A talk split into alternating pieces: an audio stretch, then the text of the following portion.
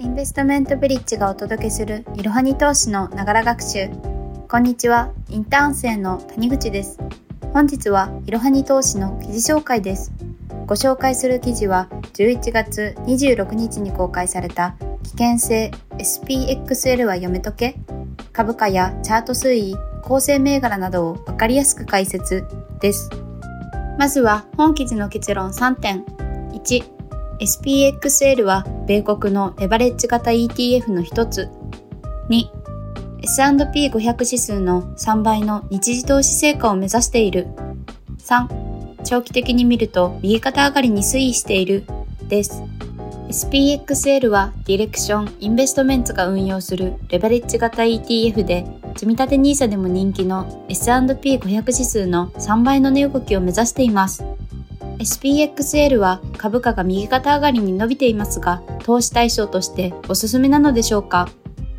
今回は SPXL に投資する上で知っておきたい特徴やこれまでの株価推移、構成銘柄などを解説します。まずは SPXL についてです。SPXL は S&P500 指数の日々の値動きの3倍を目指すレバレッジ型の米国 ETF で正式名称はディレクションデイリー S&P500 ブル3倍 ETF です。SPXL を運用しているのはレバレッジ ETF で人気のあるディレクションインベストメント社です。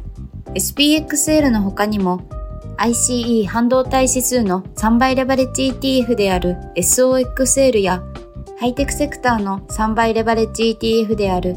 TECL など各種レバレッジ ETF を展開しています。現在の SPXL の株価は約61ドルであり、米国株は1株から投資できるため約8000円あれば SPXL に投資できます。ETF とは Exchange Traded Fund の略称であり、日本語では上場投資信託と言います。ETF 自体が数多くの銘柄を含んでいるため、一つの ETF に投資しても複数の銘柄に投資した場合と同じ分散効果が得られます。ETF と投資信託の違いは次の通りです。ETF は上場していますが、一般的な投資信託は上場していません。ETF は価格がリアルタイムで変動します。一般的な投資信託は1日1回の基準価格です。ETF での取引機会は取引所の取引時間内、一般的な投資信託では1日1回となっています。ETF は上場しているため株式のように取引所を通じてリアルタイムで取引できるのです。では S&P500 指数についてです。SPXL は S&P500 指数の日々の値動きの3倍を目指すレバレッジ型の米国 ETF です。ベンチマークの S&P500 はニューヨーク証券取引所やナスダックなどに上場している企業から代表的な500銘柄を時価総額で過重平均した指数です。そのため S&P500 に連動するファンドに投資すればアメリカの主要企業500社へ投資しているのと同じ効果が期待できるのです。ここ最近では若年層からの投資意欲が高まり、積立 NISA を使って S&P500 に連動する投資信託に投資する人が増えています。S&P とは S&P500 を算出している会社の旧社名スタンダードプアーズレーティングサービスズの略称で特に大きな意味を持っているわけではありません。S&P500 は米国株に投資するときは見ておくべき指標の一つです。次はレバレッジについてです。SPXL はディレクションデイリー S&P500 プル3倍 ETF というレバレッジ型 ETF です。レバレッジとは、テコの原理という意味ですが、投資の世界でレバレッジというと、借り入れをして自己資金を膨らませて投資をする方法のことを指します。レバレッジを効かせることで少ない資金でも大きなリターンが狙えますが、リスクも大きくなるため十分な資金管理が求められます。レバレッジ ETF にはブル型とベア型があり、それぞれ次のような特徴があります。ブルとは、お牛が角を下から上に突き上げて攻撃する姿から強気、上昇の象徴です。ペアとは、熊が腕を上から下に振り下ろして攻撃する姿から弱気、下落の象徴です。SPXL はブル型のレバレッジ ETF なので、ベンチマークの S&P500 が上昇すれば利益を出すことができるのです。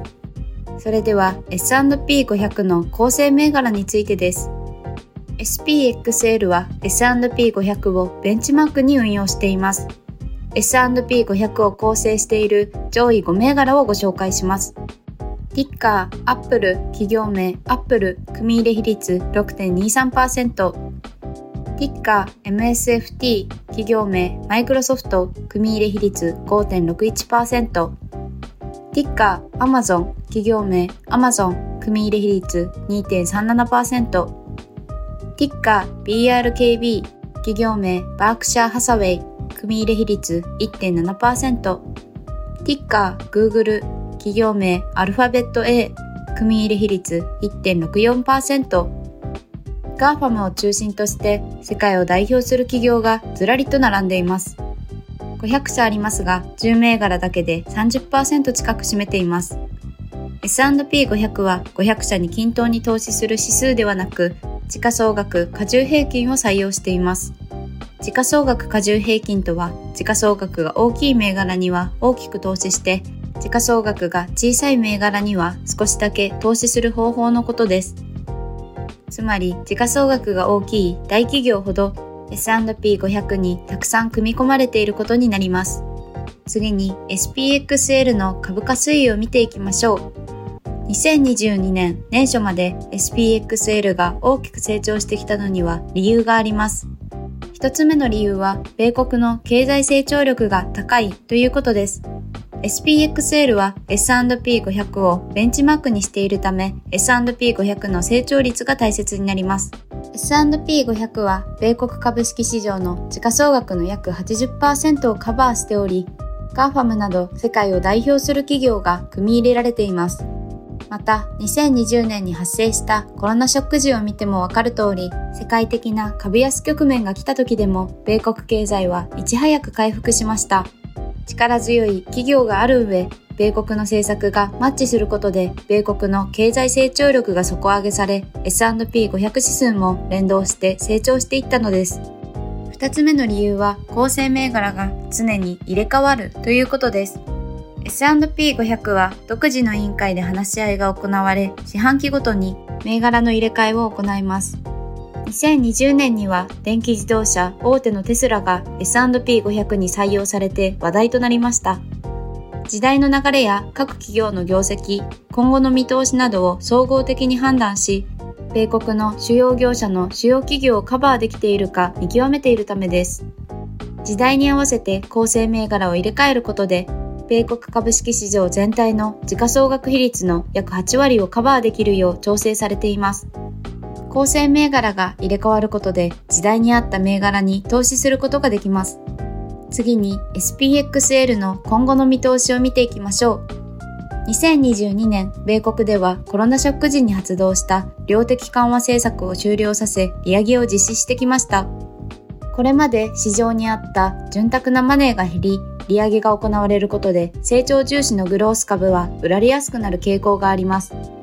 SPXL のベンチマークである S&P500 はハイテク株などのグロース株が多いため SPXL の株価も上がりにくいと考えられます。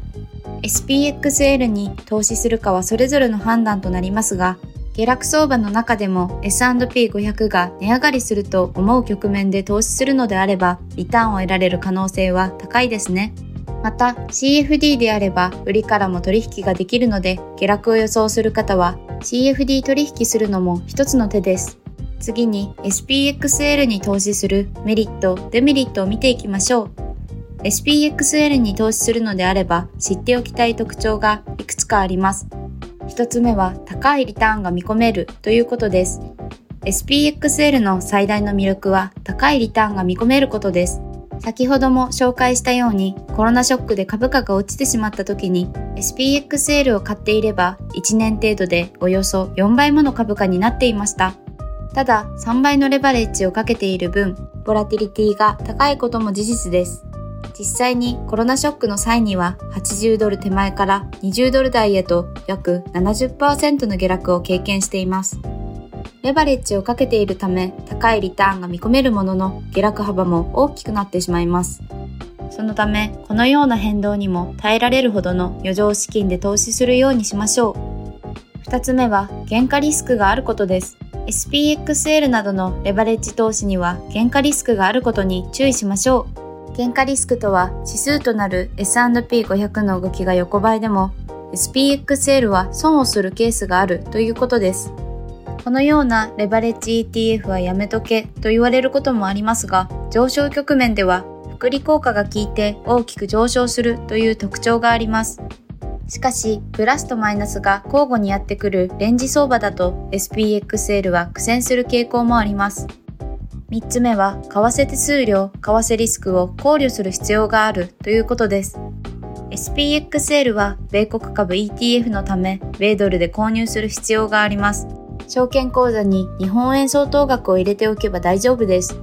購入する際に決済方法を円価決済にすれば自動で米ドルに両替されてから ETF が購入されます。しかし、その際に為替手数料がかかってきます。また、米ドルで株式 ETF を保有すると為替リスクを負うことになります。